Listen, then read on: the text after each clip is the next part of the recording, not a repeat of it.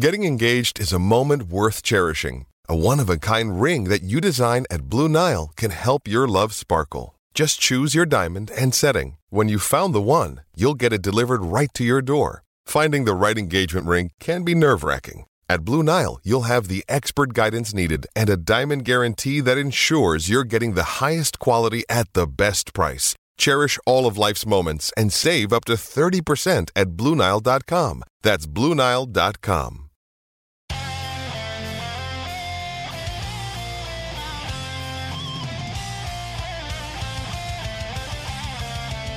Ladies and gentlemen, boys and girls, welcome back to Basketball Conference, the ACC Football Podcast. My name is Joey Weaver. He is Mike McDaniel. Mike, it is uh, it is bowl season. It is Christmas time. How are you doing? You ready to talk about some games and such? I am, and I saw one of your two dogs behind you there come into the frame, which is pretty cool. Yeah, I think that's the little one. I think that's Hops. Um, she's getting bigger, but yeah, she's just kind of making her debut back there. Don't don't mind her. It's fine. Nice. No, I, I will not mind her. Um, she is allowed to offer her takes though. So if you uh, if you start to hear some non-human sounding noises, um, that that would probably be the dog. Yeah, there are three golden retrievers between the two of us. Yeah. and you have you have two of them. That is so. that is true. That is true. The Yeah. dynamic duo of Calvin and Hops. Um, Yes. Of course, the older one full name is Calvin Johnson Weaver. So you can imagine how uh, how we came up with that name. I can't even begin to imagine how you came up with that name. Go Jackets. Um, Mike, we, we have some news that we're going to discuss, and the the last little bit of news that we get to is going to kind of dovetail into a couple of bowl game previews. So just a, a little bit of a heads up here, the way that we're going to do this. Um, we are going to preview the first two bowl games of the ACC's bowl season here on this episode. Um, and then we will come back and record another episode that we'll preview the remaining games. But these will get you up through the December 23rd bowl game uh, for the, the Gasparilla Bowl. Um, so we will talk about that on this episode after we hit on some newsy items. Mike, before we get into the news, just to remind the people, go follow us on YouTube. Hit the subscribe button. Um, hit that thumbs up button. We really appreciate those who do. Uh, it is youtube.com slash at the ACC Football Podcast. Um, that is an at symbol, by the way, not not the letters AT. Um, so go do that. Please follow us on Instagram at BC Podcast ACC, uh, Facebook, Twitter, all those good places. We really appreciate those who do. Um, again, we've, we've been doing that at the end of shows, but we'll, uh, we'll just go ahead and drop that in the beginning just to uh, make sure that people hear it.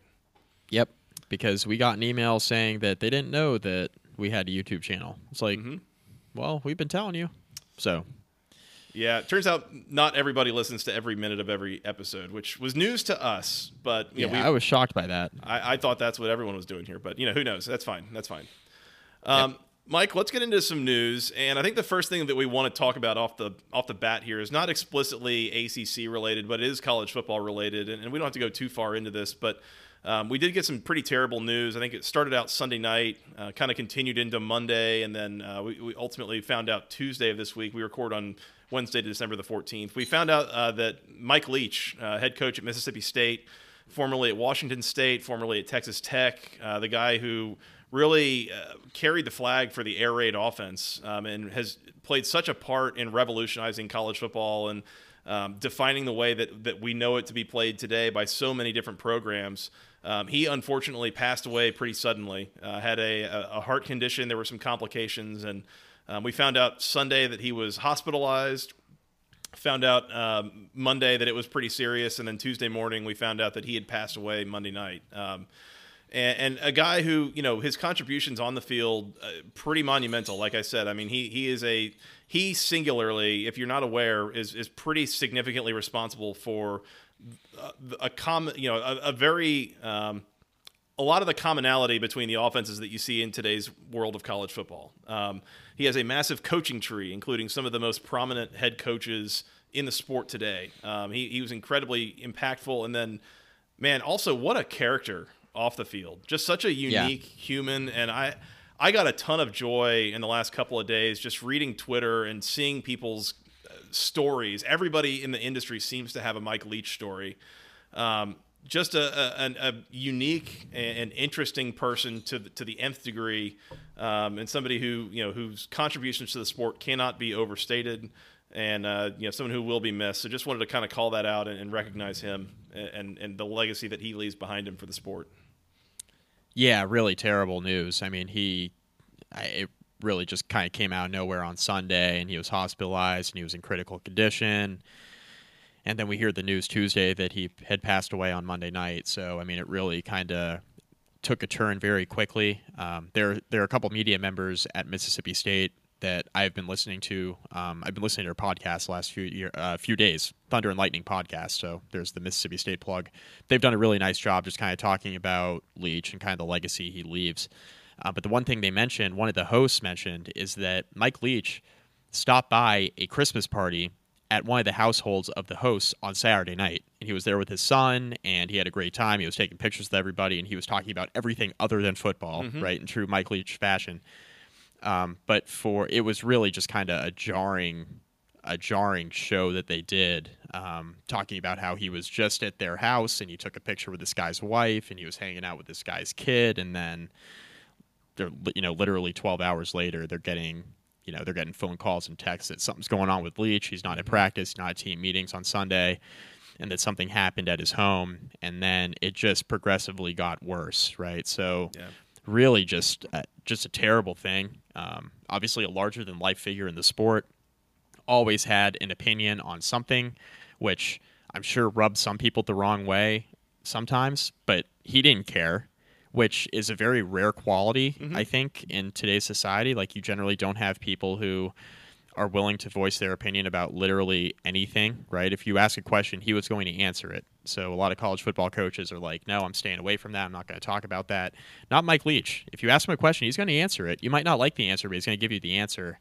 And he was always respectful in doing it. Everybody talks about how generous he was, the acts of kindness, um, what he had done in a short time in the Starkville community over the last two and a half years. Um, that he's been there almost three years as the coach at Mississippi State and everything he's done in the community. Uh, just a larger than life figure, always had an opinion, was always willing to voice his opinion, um, was always respectful of, you know, respectful of other people and, you know, just a, a, real giver to the community. So just a good person, right? And there mm-hmm. hasn't really been, there hasn't really been many people saying a bad thing about Mike Leach in the last 72 hours in the coaching profession. Like you'd be hard pressed to find somebody to say something bad about Mike Leach. So, um, pretty pretty remarkable um, that he was, you know, able to leave such an impact at his various stops. Um, and then, of course, really unfortunate now that that he has passed away. Yep. So, uh, thoughts and prayers to his family and friends and uh, the Starkville community and everybody who was impacted by him. I think the the story it's a, it's a, really quick story that I'll I'll share. It's just one of a million that I saw on Twitter again in the last couple of days, but it was a story that was told by Lincoln Riley, of course, USC's head coach, former Oklahoma head coach, um, you know, really prominent head coach in the sport, who came off the Mike Leach coach, coaching tree. Um, and he shared his story yesterday where, from early in his career. I believe it was at Texas Tech, um, early in the days at Texas Tech for Mike Leach, that there was a day where they were sitting in the office. Um, I think that you know Lincoln was sitting there going through film or doing something, taking some notes, going through a game plan, and um, Mike Leach gets a, a, phone call and he answers it, and pretty quickly, um, you know, they're, they're talking about non football things, like very non football things. Um, and, and, they kind of just keep going and keep going, and, and, Lincoln's still working. And then it's gotten to about an hour in, and all of a sudden you can kind of tell it's like something got disconnected. Um, and and Leach kind of is looking at his phone, you know, hello, hello, can you hear me? And he closes his flip phone, and then he, you know, he opens it back up and he redials them, and it's like, oh, can you hear me now? Yep, okay. And they keep talking for like 30 minutes, and finally the conversation ends. He closes the phone, and and Lincoln looks over at him and says, well, you know, who was that? And Mike Leach says, oh, they had the wrong number.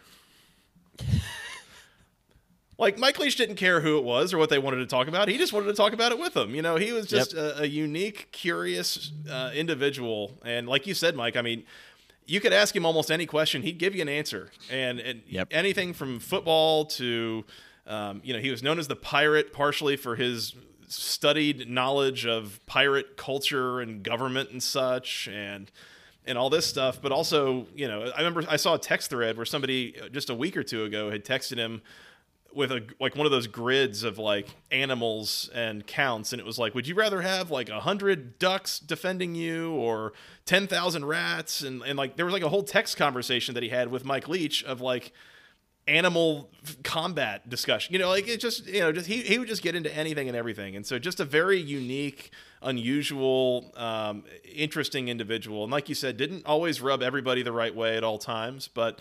Um, someone who whose contributions to the sport, I think, both on the field and off the field as a character, um, just something that will be incredibly missed. Yep. Yeah, thousand percent. So, So- terrible, just terrible stuff. Mm-hmm. Absolutely, it sure is. Um, so rest in peace, Mike Leach. Um, you know we will miss you. The sport will miss you, and um, that legacy will live on for a, a long, long time. Mike, let's no easy way to transition off of that, but let's let's get into some news here that we do have from the ACC, uh, particularly in the coaching ranks. Um, a couple of kind of an odd chain reaction that was set off uh, a week or so ago, really. And really, we have we have one major piece of ACC coaching news that we're going to get to, but we're going to do that last because it dovetails into our bowl previews, and I'm sure that doesn't Wonder, wonder what that could be, ladies and gentlemen. could be anybody, um, but really specifically one person and always one school as, as usual. But uh, we found out a, a week or so ago Tim Beck, offensive coordinator for NC State, was leaving to take the Coastal Carolina head coaching job. Um, after Jamey Chadwell has left that post for Liberty and not Georgia Tech, as it turns out. Um, so Tim Beck leaving to go take that job. So he leaves a, a void behind at NC State that was going to be filled by Robert Anae, former Virginia offensive coordinator and most recently Syracuse's offensive coordinator. So Anae now onto his third offensive coordinator role in three different years at three different ACC schools. Um, so that'll be interesting to watch. But Mike, I, I look at this and just that little change for NC State. I mean, I, I've heard things about Anae not being the most pleasant to work with. You know, guys don't necessarily like him as you know, uh, um, like working with him per se. But like, I think that's an upgrade schematically, play calling wise, everything else. That is a good move for NC State here. That's going to work out for them. We think so. I mean, Tim Beck is fine. Like NC State hasn't had a terrible offense; they've been fine, right? We were wondering why the passing offense wasn't as good as it could be with Devin Leary at quarterback for the first half of the season. That was a little bit confusing, right? So we had our questions there. Uh, Robert Anae has a track record of being definitively good wherever he's been, right? So, especially recently. So, UVA takes him to the next level with Brennan Armstrong quarterback, goes up to Syracuse. Syracuse's offense immediately looks more well rounded than it was a year ago. They're not just running, running, running, running, running with Garrett Shrader and Sean Tucker, of course. They're looking like an offense that can also throw the ball a little bit, which was a nice surprise for most of the year. Specifically to like two guys, but that's fine. I, anything would have been an improvement from last year. They literally couldn't throw the ball down the field. Like they were just incapable of doing so. Yeah, and I don't think that's an Anae problem. I think that's never mind. Anyways, Right. Right. I, I would agree with that. So, but he untapped that out of Garrett Shrader, right? It looked good enough throwing the football. So now Anae goes to NC State, where he's going to be able to work with, I don't know, MJ Morris, for example, right? Nice young quarterback, dual threat guy, huge arm, obviously athletic enough outside the pocket. Um, definitely has the capability, the tools for sure, uh, to be the next really good quarterback at NC State. not unlike Or- Brennan Armstrong in a lot of ways, honestly. interesting you say that because Brennan Armstrong's in the transfer portal, and it makes you wonder: could Brennan Armstrong potentially make his way to NC State? I know everybody was like, "Oh, they'll just go with MJ Morris." I mean, probably, right? Probably, but what if they don't? What if they just bring Brennan Armstrong in and they're like, you know, we got a pretty good team returning, and Dave Doeren has got an upgraded offensive coordinator, we think, and now he has the chance to. I don't want to say upgrade from Devin Leary, but I think it could potentially be an upgrade from a young quarterback in MJ Morris. Not that Morris couldn't eventually get there, but would you rather have like a fifth year quarterback in Brennan Armstrong or a second year quarterback in MJ Morris who's only played like a little bit early in the year? It depends on what your philosophy is and, and kind of what you think of the program in that given year. But I do think like there's opportunity there if Brennan Armstrong were to say, "Yeah, I'm going to go to NC State," where NC State I think almost immediately has to be considered you know, one of the teams to potentially beat in the ACC next year Mm-hmm. if Armstrong returns to form, right? His old offensive coordinator back in the fold. He's at a new school, more playmakers around him. Like NC State offense, I think there's no argument it's better than what UVA had. Mm-hmm. So there's a lot to like with that match if he decided to go that route. So I'm interested to see kind of where he transfers to. Yeah, I mean that that Virginia offense a year ago put up yards and points hand over fist, right? Like that was like a six and six team, but that was not that they they struggled to score or struggled to move the ball. You know, so that was that was good, and I, I think really it was nice to me in a way to see that what Anae did at Virginia last year versus what he did at Syracuse this year was different. It was not the same offense. They weren't trying to run all the same stuff. And that tells me that there is a level of creativity and a level of uh, adaptability that he has to those, you know, to different personnel that he might be having to work with. Um, so that's a good sign. I would be interested, you know, and, and producer Scott mentions that uh, Brennan Armstrong currently being targeted by Oklahoma State. I think that would be an interesting fit. I don't know if I love that, but it's you know it'd be interesting. But I do think it would be if if NC State were to go after Brennan Armstrong and try to create that reunion with Robert Anae, I do think it would be an interesting test of the program's culture, we'll call it. And, and really, what I think back to, I, I'm starting to hear rumors that there were there were some significantly like upper level quarterbacks that were interested in coming to Georgia Tech, transferring in from other schools over the last couple of years that Geoff Collins turned down and just like dismissed, you know, altogether because they didn't want to spook Jeff Sims and scare him off, which is really an odd thing to say when uh, when you, you know, your whole moniker for your program is competition is king. Apparently, it's not. Um, apparently, competition is king until you're going to potentially scare off your quarterback, and then it's no, no, no. We're just going to coddle you a little bit. So that's that's all. competition competition's king everywhere else except for the most important position on the field, which is where there should be the most competition. Right. Or or at other positions where you apparently just play favorites. That's all fine.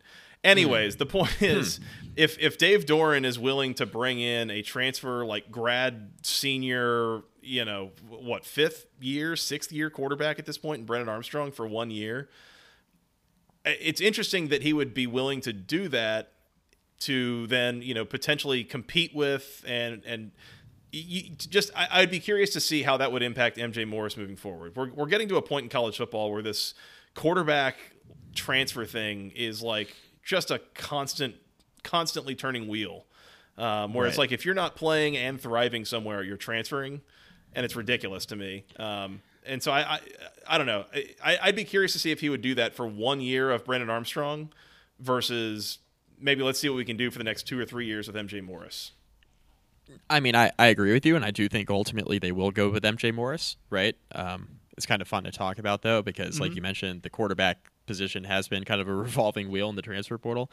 And it's come to a point now, too, where, like, you could have one guy just entirely develop a quarterback, and then he could just take his talent somewhere else and use all that skill that he learned under one system and just translate it to another and just be, like, really good and the quarterback you want him to be in, like, year three or year four Yep. somewhere else for some other school. And that's just, like, the really infuriating part, I think, for coaches um, in regard to the transfer portal is like you invest all this time and effort into developing this quarterback to be a really good player for your program in the latter stages of his career, and then he just decides I don't want to be here anymore. I'm going to do this somewhere else, and it's kind of always been the case that way. But now it's just the transfer portal hits different, right? The last few years with the one-time transfer rule and that sort of thing. So it almost comes to the point where like you don't want to like not develop your young players, but also you don't know for sure if you're going to be able to retain them because that's like another part of this recruiting thing now is you recruit high school players, you recruit in the transfer portal, and then you recruit your own roster to stay every year. And that that's the interesting part about this whole thing. Yep, absolutely. So, Robert Anae leaving Syracuse to join NC State as offensive coordinator. Tony White also leaving Syracuse uh, to go be the defensive coordinator at Nebraska under Matt Rhule. He's been a very good defensive coordinator, I think, for a few years at, at Syracuse. The the three three five that he installed and kind of has been running there has been very effective. I think they have probably punched above their weight in terms of talent um, and what they should, you know, in theory, should be able to put out. I think the, the the scheme and the play calling and everything has been very good. Um, the coaching of the individual players has been very good. They've actually had a couple of NFL level players come out of there under his watch. So uh, he leaves to go to Nebraska, and Mike, that leaves Syracuse with both coordinator spots empty. And Yeah. It definitely makes me worry about how Dino is going to be able to react to that and handle that because mm-hmm. of just everything else that we've talked about with the Syracuse program over the last few years. Yeah, and he was entering this year on a hot seat too, right? So he enters this year on a hot seat. They win six games, then they lose five, and then they win the last one, right? Mm-hmm. And they mm-hmm. end up seven and five, which uh, still like way exceeded expectations. Mm-hmm. They weren't supposed to be that good. So overall, a pretty good year. It was a tale of kind of like two halves of the season. Now you have to enter 2023 replacing two coordinators, potentially replacing Garrett Shrader and then potentially also replacing Sean Tucker. Mm-hmm. The kind of the jury's out there in terms of whether or not those guys are going to return. So there are a lot of questions around Dino Babers and the Syracuse program and the fact that like they're obviously not going to make a move on him coming off of a seven win season because that's hard to do at Syracuse. But also like moving forward, what's the ceiling going to be? And more importantly, maybe like what's the floor going to be? Like, are you going to get this team back to bowl eligibility consistently? Because I think in an ideal world, that's where Syracuse would want to be. But it's kind of it, it's kind of tough now to kind of project what they're going to be next year because there are a lot of question marks around this program, both on the coaching staff and with some of their best players on offense. It definitely feels like these coordinator hires are something you you can't afford to mess up.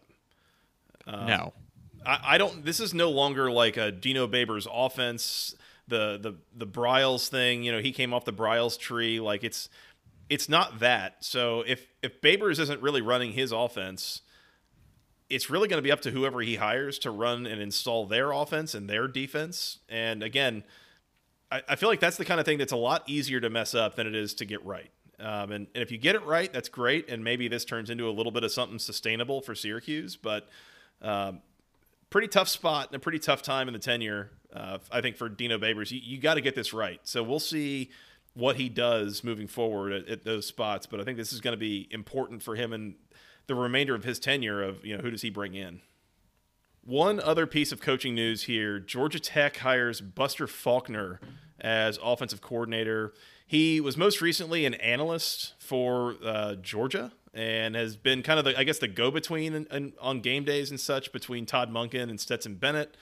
And so there was some in the Georgia fan base giving him some credit for Stetson Bennett's Heisman campaign and that whole thing. Um, truthfully, this does not move the needle for me. Um, I am I, I, am somewhere between whelmed and underwhelmed by this but. Joey, he he he developed a Heisman Trophy finalist, didn't he? Some may say. Some may yeah. say. Uh, yeah, I, I don't know. This is this is a funny thing of people on on Twitter like freaking out that he was leaving, and others being like totally underwhelmed, you know, or they just really didn't really care, and became a whole thing of like, well, Georgia fans wouldn't put together this elaborate ruse of uh, really, really caring about this guy just to watch him break our hearts in the next two years of being a bad offensive coordinator, would they? Georgia fans yeah. don't care about Georgia Tech fans that much, do they? Do they?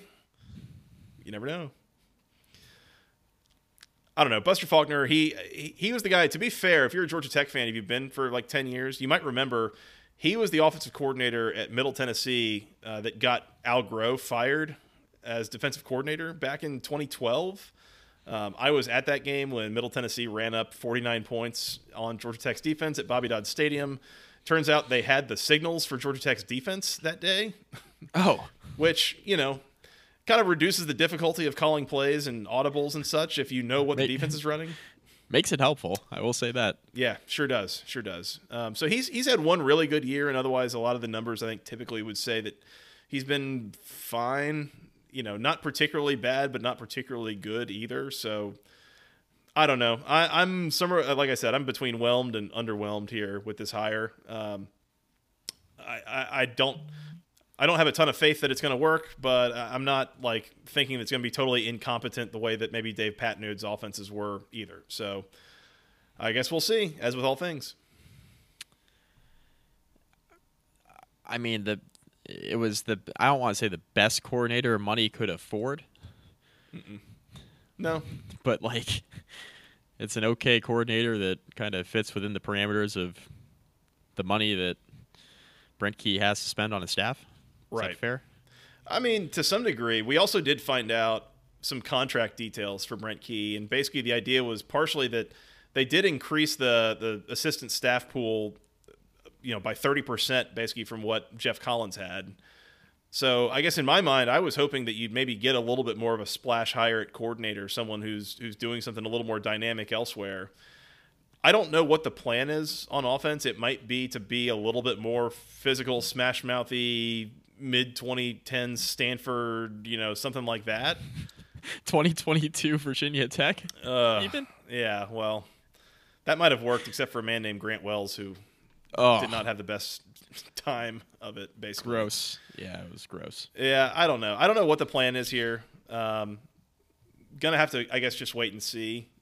Roster signing day stuff, you know, still far from settled. So we'll see where things land. But um, right now, you know, I, I, I think I told folks on on my solo show. I, I could see this kind of ending in a lot of different places from a grade standpoint, and right now I'm somewhere in the middle towards maybe the upper, uh, the the lower middle end of, of my scale for for where this hire ends up. I'm I'm not super enthused by what I've seen so far. I would say it's probably going about as I anticipated so far. Yep. Yeah. Is what I would say. Which is fine. Could be bad. Probably will just be okay. We'll Cli- see. Cliff Notes version seems to be that Georgia Tech is just broke, so uh, that's not a good feeling. But That's no. That's uh I'll tell you what, when there's more money than there's ever been in the sport, broke is a place you do not want to be, Joey. no, because that gap does not get any smaller by uh, remaining correct. broke. That's correct. And when you have to see your rival every year in national championship contention spending maybe the most money in the entire sport, that hurts. That is true. That hurts bad. Doesn't feel good. Does not feel good. Mike, speaking of being broke, let's try not to be broke and uh, do a little ad read here before we get into our final piece of news that kind of dovetails into bowl previews. How's that work? That's the finest transition you've ever done into BetUS. Yeah, true professional, true professional. BetUS.com, not a uh, not a service that we Not a sponsor. endorse at this point. Not an ad. Yeah, not an ad. That's not an ad. That's that's a joke.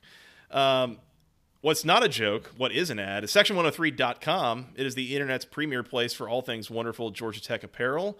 They have t-shirts, sweatshirts, hoodies. They got some uh, stickers. They've got all sorts of cool things there. They use the official Tech Gold, all the official word marks.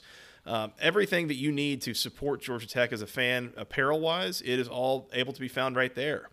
Use promo code GOACC for 10% off your first order. Uh, there is still time to get gifts before Christmas or any of the other uh, you know winter celebrations you might be taking on. Uh, if you want to get something for the Georgia Tech fan in your life or for yourself, uh, go to section103.com. I'm wearing this this uh, new gray Coach hoodie. I cannot explain to you, Mike, how soft it is, uh, how warm it keeps me on these cold, cold winter nights in Houston, Texas.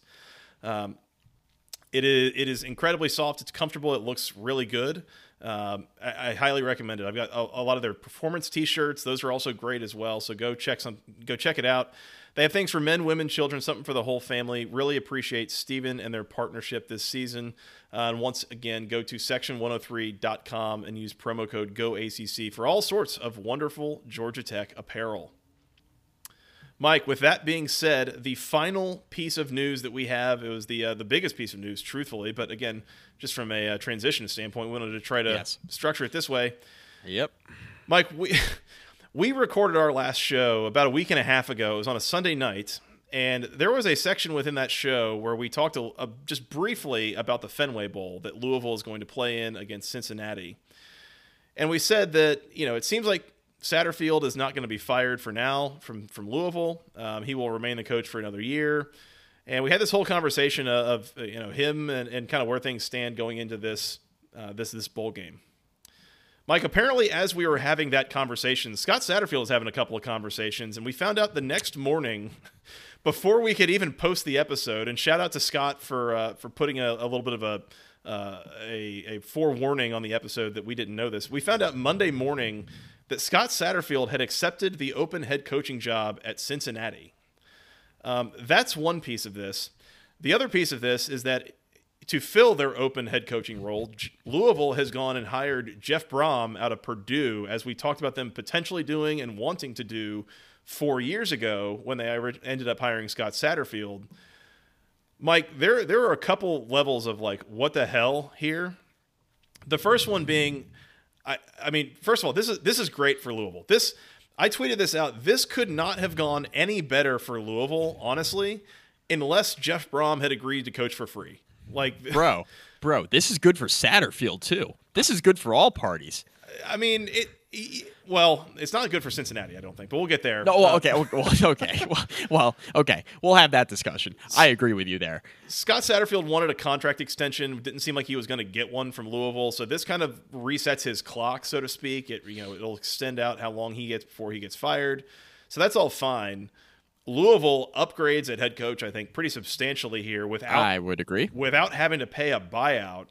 Um, absolutely unbelievable. I mean, a program like Louisville that we've, we've talked about before is a team that it seems like there's just bad things around every corner for Louisville in, in the last 15, 20, maybe more than that years.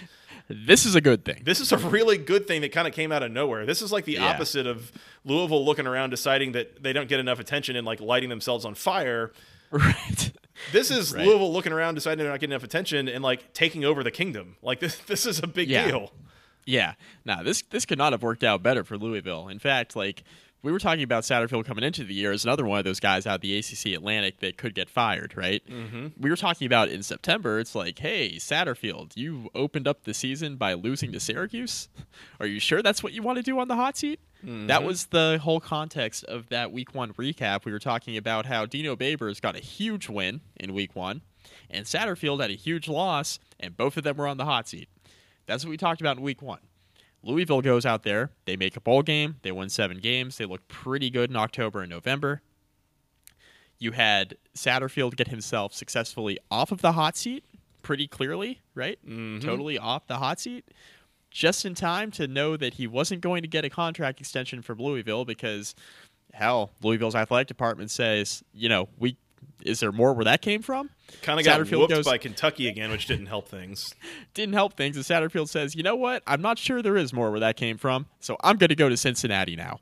Cincinnati, kind of like, what the hell are you thinking? Yeah. Like, this is, you go from Luke Fickell, who's taking you to the college football playoff, to Satterfield? Mm-hmm. Are you sure? Now, what I will say is that Satterfield, and this was kind of the intrigue of the hire for Cincinnati, is that Satterfield has taken over a program in transition that's gone to a new conference and that's performed well when they've moved to a new conference. That was at App State, by the way, not Louisville. But now Cincinnati is going to the Big 12. And I'll tell you what, Cincinnati, given kind of what they've invested in their football program and the program that Fickell left behind, you know, Satterfield better do well with what's left there at Cincinnati because if he doesn't, it's going to say more about Satterfield than it does about Cincinnati in that sure move will. to the Big 12. And I will say this is a great move for Satterfield. Sure, it's a great, great move, great move for Louisville. This this worked out great. Mm-hmm. They got the coach they probably should have gotten four years ago, which they didn't because Brohm said, you know, the timing isn't right. I just got to Purdue. It wouldn't be right for me to leave. Honorable thing for Brohm to do. Mm-hmm. But you knew when Louisville came calling again that he was going to take that phone call. Mm-hmm. And he did. And it's the most unsurprising hire in the world. Yep. He goes back home. Great for Louisville. Don't pay a buyout like you mentioned on Satterfield. Satterfield says, I'm not getting an extension. I'm going to I'm going to Cincinnati. Great move for Satterfield. Doesn't get fired. Goes to Cincinnati. New contract, new situation. Grass might be greener. He might be fine at Cincinnati. He could be fine. He's shown that he can coach before. Like it might end up being okay for him. But if you're Cincinnati and you're a Cincinnati fan, and you go from Luke Fickell, who could have easily left for the Notre Dame job last year, by the way, didn't, and then took the Wisconsin job, and now you're left with Scott Satterfield, you got some questions if you're a Cincinnati fan coming off of what was kind of a rocky tenure for Satterfield at Louisville. You got some questions. That's the big thing to me in this whole thing is like, what the hell is Cincinnati doing? And and and not not only do I ask that because well Louisville fans want to get rid of Scott Satterfield and it's never great when you're hiring a coach that other the other team's fans are not sorry to see go. Like that they're you know I'll help pack your bags for you and the whole thing. Like that's that's not a good sign when you hire that coach A. Right. Right. B if you look at the reasons that Scott Satterfield was was failing or struggling at Louisville what of those reasons really gets better by going to Cincinnati You're in the same region of the country. You're like an hour away. You probably have less NIL money to play with in the recruiting game. So culturally and all that is it's very different. You're going to the Big Right. 12, which is another power conference where you're going to need to probably recruit better than he was recruiting at Louisville. And let's, by the way, make no mistake, this this all of a sudden like you know excellent recruiting class that was started to be put together at Louisville this season. I don't think that Scott Satterfield and his staff just all of a sudden figured out how to recruit.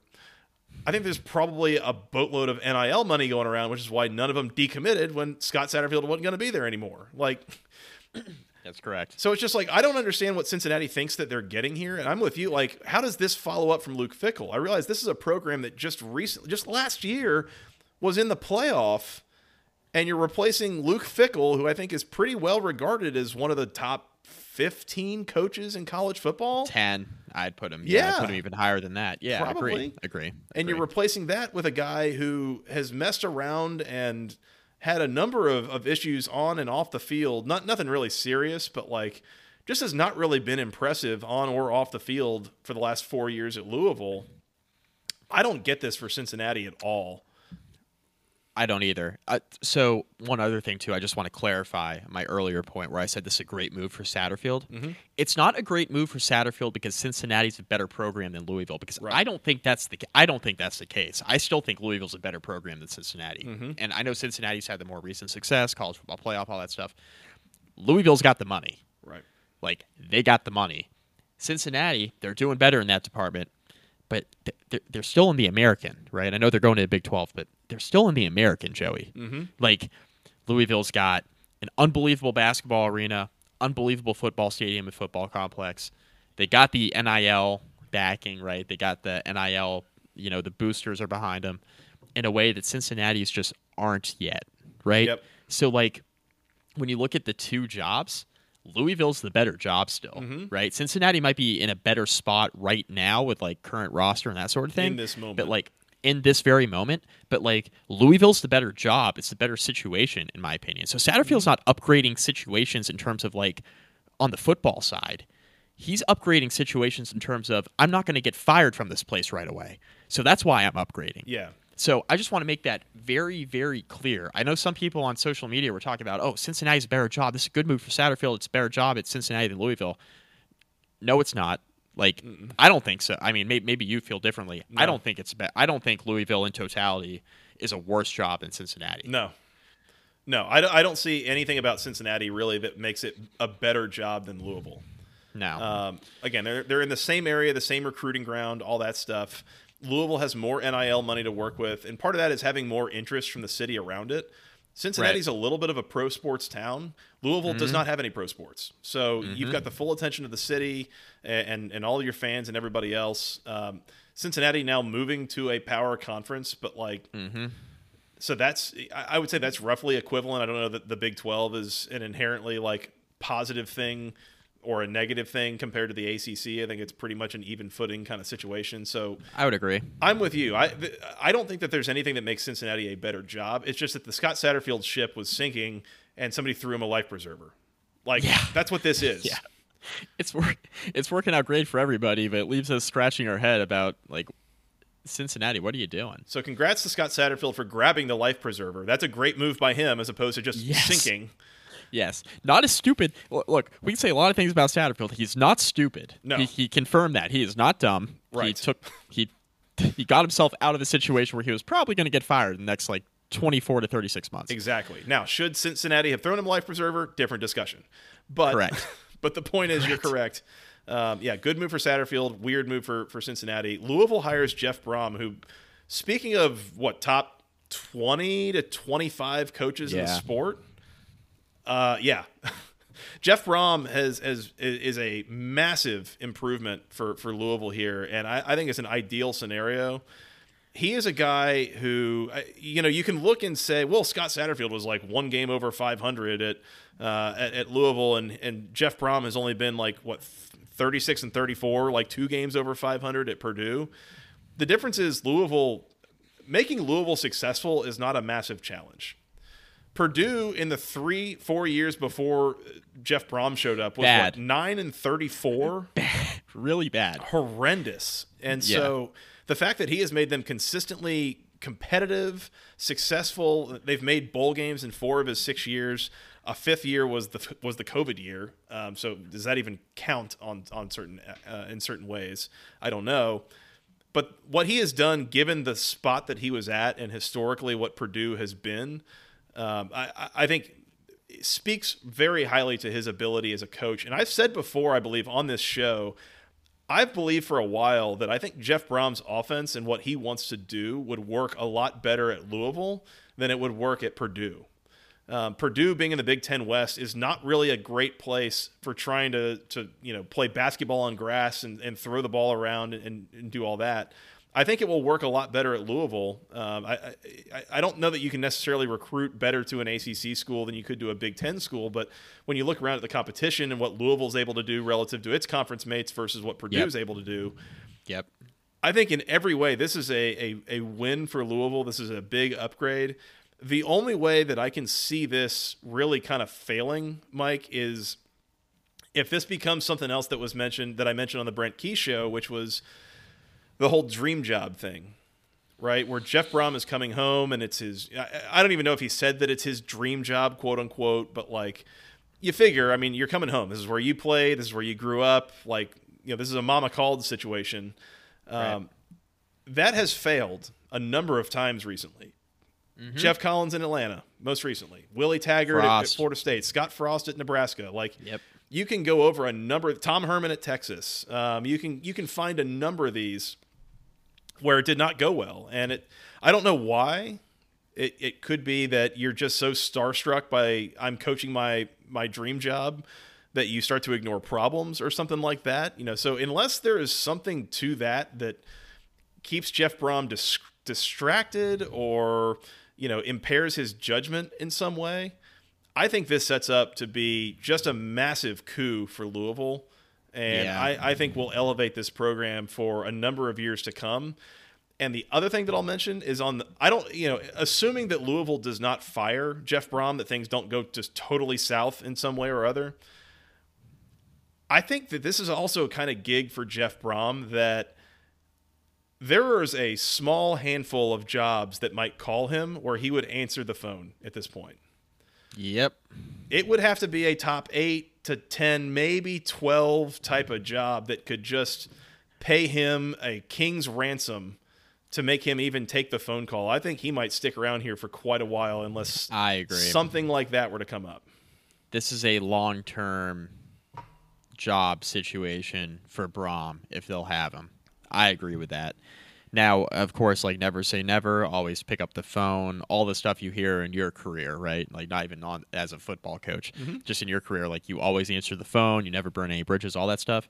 Like all that stuff still applies here, but it would have to be a pretty different opportunity for Brohm to be like, yeah, I'm going to leave Louisville short of it just not going well. And there have been plenty, like you mentioned, you know, plenty of homecoming type jobs have not gone well. The Frost one is the most head scratching, where it was like undefeated at UCF, hottest name in the coaching carousel, going home to his alma mater, falls on his face. Mm-hmm. Makes no makes no sense. I still don't really understand. Like on paper, checked off a billion boxes. He's a great coach, is what we were thinking, and then he goes to Nebraska. It made no sense. Jeff Brohm falling on his face at Louisville would make no sense. It would be in that category. It would be in that bucket. Mm-hmm. So, I mean, it would be a surprise to me if he were to to go there and not do very well. I think this is going to be a great hire for Louisville, and maybe we end up being really wrong about this later, but it, it, it, again on paper it checks off a lot of boxes. He's taken over a tougher program at Purdue and he's turned it around. Mm-hmm. He's got more to work with at Louisville. You know who's really mad about this, Joey, or who, who should be really mad about this? Malik Cunningham, hmm. because Jeff Brohm, if he came four years ago like he was supposed to, in my mind, like he was supposed to, and he got to coach Malik Cunningham. I think his ceiling would have been unbelievable in the Jeff Brohm offensive scheme yeah. versus what he's dealt with over the last three to four years yeah. at Satterfield. It's just totally different, man. It, it, makes you wonder. Like he, I feel like for as good of a career as he had, and he had, you know, right, he's right there with Lamar Jackson, Louisville record books, one, two in mm-hmm. a bunch of different categories. I feel like he could have been like far and away the best quarterback in school history in a Jeff Brohm type offense. Yeah. And there's no way to ever know that, but he's got to be really like looking at it like, really, like now now you come, like now you show up. This would have been fun, you know, four years Yeah. ago, like you said. Yeah, now I have now I get to watch my alma mater in that offense that I never got to play in. He's gonna be kicking himself. And I don't think that. I, I mean, I do think that Scott Satterfield's system probably enabled Cunningham to use his legs a lot more than Brohm's would. You know, but Right. how would that have impacted the trajectory of his career and his place in Louisville history and all that? You know, who who knows? And it wasn't a terrible fit, No. but it could have been. And, and Satterfield's offenses weren't terrible. I mean, they, they were decent, Mm-hmm. but it, I feel like the Brohm offense with Cunningham and the way he plays, I feel like it could have been like a different a different level through the air. Yep, I, I agree with that. Um, Yeah. I agree with that. So, I mean, this is a huge win for for Louisville. We'll see what he ends up doing with his assistants. Um, it seems like his offense will be the way, you know. But in terms of defensive coordinator and such, I'll be curious to see if he brings his brother Brian from Purdue. Uh, it sounds like Brian is going to coach Purdue in their bowl game. Uh, but Yep. then I, I would assume that he'll come and be either the offensive coordinator and or the quarterbacks coach for Louisville. Mm-hmm. And they'll really just be getting the band back together. Uh, the old Brohm family in Louisville has been a, a long-standing institution. So we'll uh, we'll see how that goes. It would shock me if Brian Brohm did not show up, but we'll see. Mike, the first game in the post Satterfield era for Louisville, they will be playing Scott Satterfield's Cincinnati Bearcats. Of course they will. And- That's what college football does. I, I for one, I was thinking about this earlier. It's like, do, do you think Scott Satterfield gets confused going to like the pregame press conferences here? Like, which side of the table do I sit on, or like whose hand do I shake, or you know, do I shake my own hand? Like, how, this is I this love is the how- wildest thing I think that maybe has ever happened in terms of a bowl matchup and coaching changes and all that. Yeah, I just love how Satterfield in his introductory press conference at Cincinnati was like, "Yeah, I've already told both teams I'm abstaining from the bowl game." I was like, I was like, why couldn't you just go coach Cincinnati in the bowl game? It'd be way funnier. You've been coaching Louisville all year. Mm-hmm. Now you get to coach your new team like in the bowl game, like with like a month to prepare. That'd be way funnier. Mike, we all played football in our backyards growing up. Like, you had an all-time quarterback at times if the numbers didn't really work out. Like Scott Satterfield, all-time, uh, all-time head coach, all-time play caller, or something like that. Like that would be fun, right? Oh my god. Bowls don't That's- matter that's anyways. A great ex- that's a great example. Yeah, that's a great example. All-time head coach. Yeah, that would be uh, that would be one for the ages. This is uh, yeah, this is going to be really interesting and fun to watch. I think. Um, I I don't feel like there is a whole lot of love lost, by the way, from the Louisville fan base for Scott Satterfield. So um, I I don't think that this is like some uh, you know send off swan song kind of thing. I think this is a little bit of a don't don't let the door hit you on the ass on the way out kind of thing. Yeah, like a, a, a good riddance Yeah. situation. I think. at 11 o'clock on Saturday, December the 17th, Mike, on ESPN. So we're playing a game at 11 o'clock in the morning. This is at Fenway Park in Boston, Massachusetts.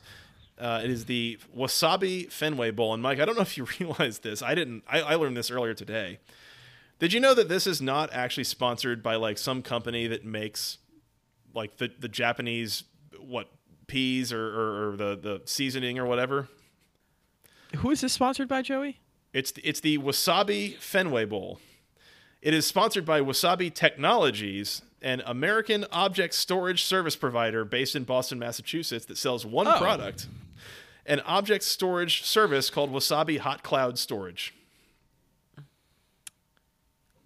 Well, you learn something new every day. I assumed that I assumed it was food related. I was very wrong. I, I assumed the same. I, I assumed the same. Uh, Mike, it is Louisville taking on the Cincinnati Bearcat. The Louisville Cardinals taking on the Cincinnati Bearcats. Louisville is a one and a half point favorite with a total of 40 points, Mike. I was gonna say, you know, is there going to be more offense in this game or with the 2023 Boston Red Sox? That's the question. you know, and before you before you rush to answer, you got to really think about it. Yeah, a, a field goal would put that out of reach for the Red Sox. Yeah. So, um, yeah, yeah, three three to nothing. Three to nothing. That's that's probably good enough. Mike, we have so this is the thing when we get to these bowl previews. I think almost every single one of these games for the ACC, I have a strong opinion about either it is a particularly great or a particularly awful spot for that ACC team, from a just like a how are they going to fare in this game standpoint. I'm I'm going to venture to guess that this is not one of those games, Joey. No, this this is I, I have a strong opinion on the spot here. Oh, do you? I think this do is a you? I think it's a really bad spot for Louisville. yeah, yeah. Again, coach leaving. Don't think they give a damn. Uh, Malik Cunningham not playing. Uh, Tiyon Evans not playing. A number of guys not playing for Louisville. You're playing at 11 o'clock in a baseball stadium in Boston. I don't think that Louisville gives a damn about this game at all. Um, I and not that I think that Cincinnati is particularly good. If this game were being played in Week Four, you know, in Louisville or at a neutral site or whatever, like I would probably pick Louisville to beat Cincinnati. I've been I've been pretty underwhelmed by this Cincinnati team for a lot of the year. Um, they're nine and three, but like Ben Bryant kind of stinks. yeah, the, yeah, the offense has especially not really been a good follow up to last year's Cincinnati team. Um, they they lost a lot off that team, so I, I think Louisville at full strength and full effort would be the better team. I just don't think that Louisville's anywhere near full strength or full effort here. I don't know who's stick. By the way, there's been a couple of coaches from that Louisville staff that have been hired to Cincinnati now. Hell yeah. Speaking of like getting weird, I don't know what's going on in this game. I cannot pick Louisville. I'm honestly a little surprised that they're favored here. So I, I think for all intents and purposes, just give me Cincinnati outright. I think the Bearcats win this game, maybe by seven to ten points. I don't think Louisville cares. Yeah, I think Cincinnati wins too. But the only thing I want to say here is I really hope there's some sort of Mike Leach situation. Yeah. where there's like, like, oh, I ex- another great Mike Leach story, by the way. Oh, I I lost my play sheet. That's really weird. That's on the ground. That's odd. I saw this. Yeah. Yes. Yeah. Okay. G- go check. Go check that out. That was a uh, against Texas, right? Yeah, when he was the Oklahoma offensive coordinator under Bob Stoops, and He they uh, dropped his play sheet. That's weird. intentionally like planted it. Yeah, planted the play sheet, and then and then Texas was like, "Oh, we have Oklahoma's plays," It was their and then script. they got roasted. It was their first 15 plays of the game or whatever, except they were fake. And so Oklahoma proceeded to use that fake knowledge to call actual plays, and they went up 17 to nothing on Texas by doing that. they got roasted. yeah, yeah. One step ahead. that's right. That's right. Um, we I want something like that to happen here. I would love that. I think that would be like just like the funniest, best thing. Um, Yeah. I will say here too. By the way, we, we mentioned this on the, the last episode as we kind of breezed through the bowl games. This is the, uh, the a revival of the battle for the keg of nails rivalry uh, that's not been played between these two teams since 2013. Mike, do you know who the head coaches of these two teams were in 2013 when this game was last played? Petrino. Nope. Um, who was before Petrino? Oh boy. Former Texas head coach. Anything? Nothing. Nope. Nothing. Nope. One Charlie Strong. Oh, that's that's bad. That's a bad miss by me. Charlie Okay. Strong. Charlie Strong. was the head coach of the Louisville Cardinals that featured Teddy Bridgewater, if I'm not mistaken. Mm-hmm. He beat up on the Cincinnati Bearcats that day, coached by former Alabama Senator Tommy Tuberville. Tommy Tuberville. Might be current Alabama Senator or representative. I'm not really sure. But um, yeah, that was Tommy Tuberville's Cincinnati team in 2013. I think one year removed from Butch Jones being their head coach. So uh, good times. Hell yeah. So this will be the first time they played this game in uh, close to 10 years. I don't know if they're bringing the actual keg, the uh, rivalry trophy. Once again, things I think would be fun that they should be doing that I don't know if anybody gives a damn enough about this game to actually do, but we'll find out. This game's at 11 a.m. in Boston. Somebody's bringing the keg, Joey. Oh, that, there'll be a keg there. That's for sure. There will be a keg. I don't know. I don't know who will be bringing it, but there will be a keg. One more uh, point of order here that is worth noting It just really amplifies the whole thing even just that much more. One of the uh, the quirks of playing this game in a baseball stadium, Mike, is that these two teams will be sidelined on the same sideline. Oh yes, because there's not enough room on the other side of the field for the team to stand. That's right. So not only will these two teams that are swapping head coaches of sorts and their arrival and and the whole thing, not only are they playing in a bowl game together, but they will also be on the same side of the field, uh, just on either side of the 50 yard line the whole game. So uh, That's what happens when you try to play a football game in one of the smallest and oldest baseball stadiums in Major League Baseball. That's what happens. yeah, it's almost like we shouldn't play football games in baseball stadiums, but who's to say? I, I don't know. Uh, just the Wasabi Fenway Bowl, right? That's right. What we're doing. That's right. Sponsored by the Japanese peas. Um, Anyways, I, I I'll just I'll I'll leave it at this, Mike. Is that I will be stunned if you watch this game for the you know from pregame to you know the end of it, and nothing really weird happens. Like Yes. this has all the makings of something really wild to happen. So we'll see if that uh, ends up coming to fruition or not. But uh, yeah, give me give me Cincinnati outright in this game. I, I don't think Louisville care, I don't think Louisville cares at all. No, I don't think so either. Yeah, give me give me Cincinnati on the money line here, and I'm willing to die with that bet because I, I just don't know what the motivation factor is going to be for either team. So just give me the give me the dog. Total of forty. I guess I'll go over. Again, motivation. I think more impacts defense than offense. So I guess over. But there's a reason it's forty.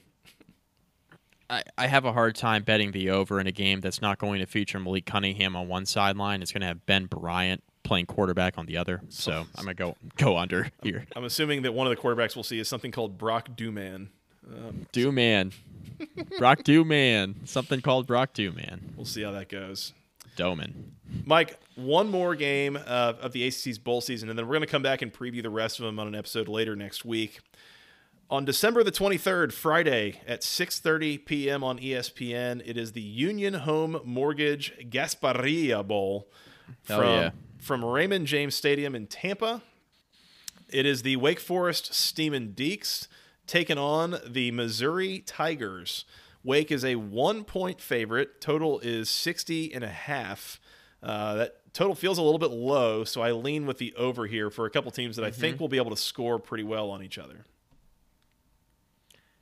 Yeah, I lean over, but like I don't really know, like other than that, how to feel about this. Mm-hmm. Like, do do you feel strong? You you mentioned you have a number of ACC games um, here in the bowl season where you feel strongly one way or another. Is this one of them? Not really, not as much. If any, Okay. if I if I did, it would not be in favor of Wake. Um, Okay, Wake- it's an SEC team, or Well, it's a little bit of that, you know, and, and Missouri is only six and six, but four of their six losses by by one score, including a Yeah. near win over Georgia. Um, Yep. They have won, I think, three in a row, maybe to get to bowl eligibility, including knocking off Arkansas, I believe it was there in the final week of the season. Meanwhile, Wake Forest has lost four of their last five. They have really stumbled into the the you know stumbled past the finish line here. I think Missouri, if anything, will be a, more put together team at this point. Have we seen any news on like Sam Hartman? Is he playing?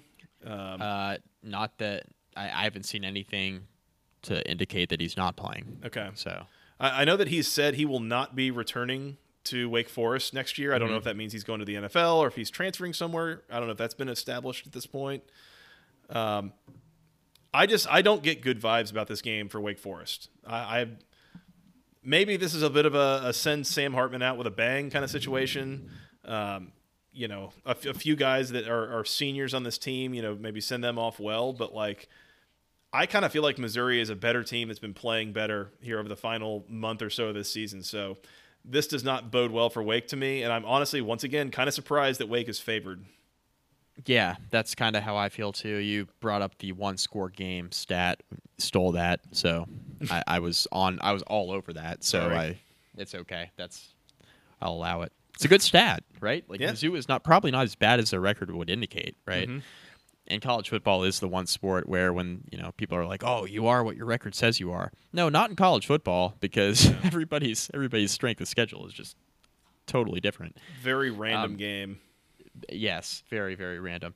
So, yeah, I think Mizzou might be the better team here. And the fact that right now, as of the time of this recording, they're catching a point makes me just want to take the underdog. And now we got two ACC games here that we're previewing here to kick off bowl season, and we're not picking the ACC team in either one of them, Joey. Hmm. That's a pattern to pay attention to. I, I'd say so because when you look down the bowl schedule, Joey, you mentioned that you have some strong opinions, and you know what? Taking a look at the schedule, I think I do too. Mike, how'd the ACC do in bowl season last year? Not great. Not great. I think there might be a couple bucks to be made on uh, ACC bowl games this year, and it is not by betting on ACC teams. We'll say that. Yes, I, w- I would agree. I would agree. So yeah, give me Missouri outright in this game in the Gasparilla Bowl. Um, Yep. you never know. I mean, it's it's an SEC team playing in a an S in a uh, pre Christmas bowl game in Tampa. Like, who knows? They might show up and like not absolutely give a damn at all about this game, but like if they do, I, I think that they're better and playing better than Wake. So I will uh, I will take the Tigers there. Yeah, I, again, it's one of those like weird games where it's kind of like a coin flip. So you may as well Mm-hmm. just take the underdog and. You know, it's not that Mizzou doesn't have any motivation. Like, there's going to be a motivation factor to win this game here, but like, is Sam Hartman really going to be all in here? Uh, yeah. Would you be? Probably not. Probably not. Not if I'm already declaring I'm not going to be returning. Depends on how much you like the spirit of competition, Mike. I think is, is probably the answer. That's true. That's all you got to play for here. So there you have it, Mike. That is uh, the ACC's two bowl games before Christmas. Once again, that's the Wasabi Fenway Bowl on the morning of Saturday, December the 17th, and is the Union Home Mortgage Gasparilla Bowl on Friday, December the 23rd at 6:30 p.m. Both games on ESPN. Uh, most of the ACC's bowl lineup on ESPN, with a couple of exceptions that we'll get to. The the remaining seven, yeah, seven games of the ACC's bowl lineup, Mike, are on Wednesday, December the 28th, Thursday the 29th, and Friday the 30th.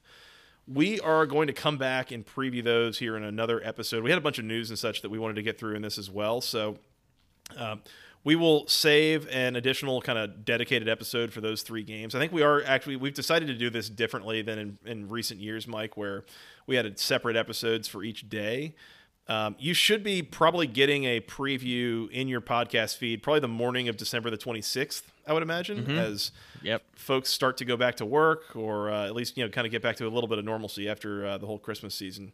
So um, keep your eyes out for that as we will get you ready for the rest of ACC's bowl season, Mike. Yeah. Yeah. A lot of good ones. Yes, a lot of good ones. Um, like I said, games that I feel pretty strongly about spots for the ACC, and uh, not a ton of them that I feel great about. But we will uh, we'll, we'll see. Yep. Mike, that's all I got. Anything else before we work on getting out of here? I think we're good. Uh, you can find us on Twitter. I'm at FTRS Joey. He's at Mike McDaniel SI, together at BC Podcast ACC. You can send us an email t- with your questions, your comments, your concerns to the longest email address known to man, basketballconferencepodcast at gmail.com. Nailed it. Thank you.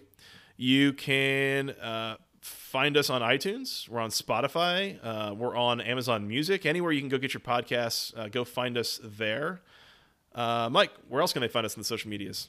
Facebook, facebook.com slash basketball conference rate review. Find all, find, well, not all of our podcasts. Find some of our podcasts there. Uh, and then Instagram as well at BC Podcast ACC. Please do. Please do. Appreciate those who have. Uh, and once again, we're on YouTube. Uh, YouTube.com slash at the ACC Football Podcast. Uh, once we get to 100 subscribers, we're close, Mike. We're up. We're north of 80. But once we get to 100, we will actually be able to have it just like a proper dedicated URL without an at symbol or anything like that. So Monetize. the quicker that y'all can uh, y'all can help us with that, the quicker that we can give you a legitimate place to just actually like go hit the subscribe button and find our content. So we Yep. appreciate that. Yep. Mike, anything else? No, I think we're good. You want to come back and uh, preview the rest of the ACC's bowl games? Yes, sir. Have a Merry Christmas. If I don't talk to you until then, and certainly to the people that we won't uh, we won't talk to before then. Yeah. Yeah. You and I might talk before then, but definitely not the people. Very likely. Very likely. All right, Mike. Sounds good. Have a uh, have a good Christmas. We will talk to you again soon. Until next time, for Mr. Mike McDaniel, I am Joey Weaver. Thank you guys so much for listening. We will talk to you again soon. And until then, go ACC.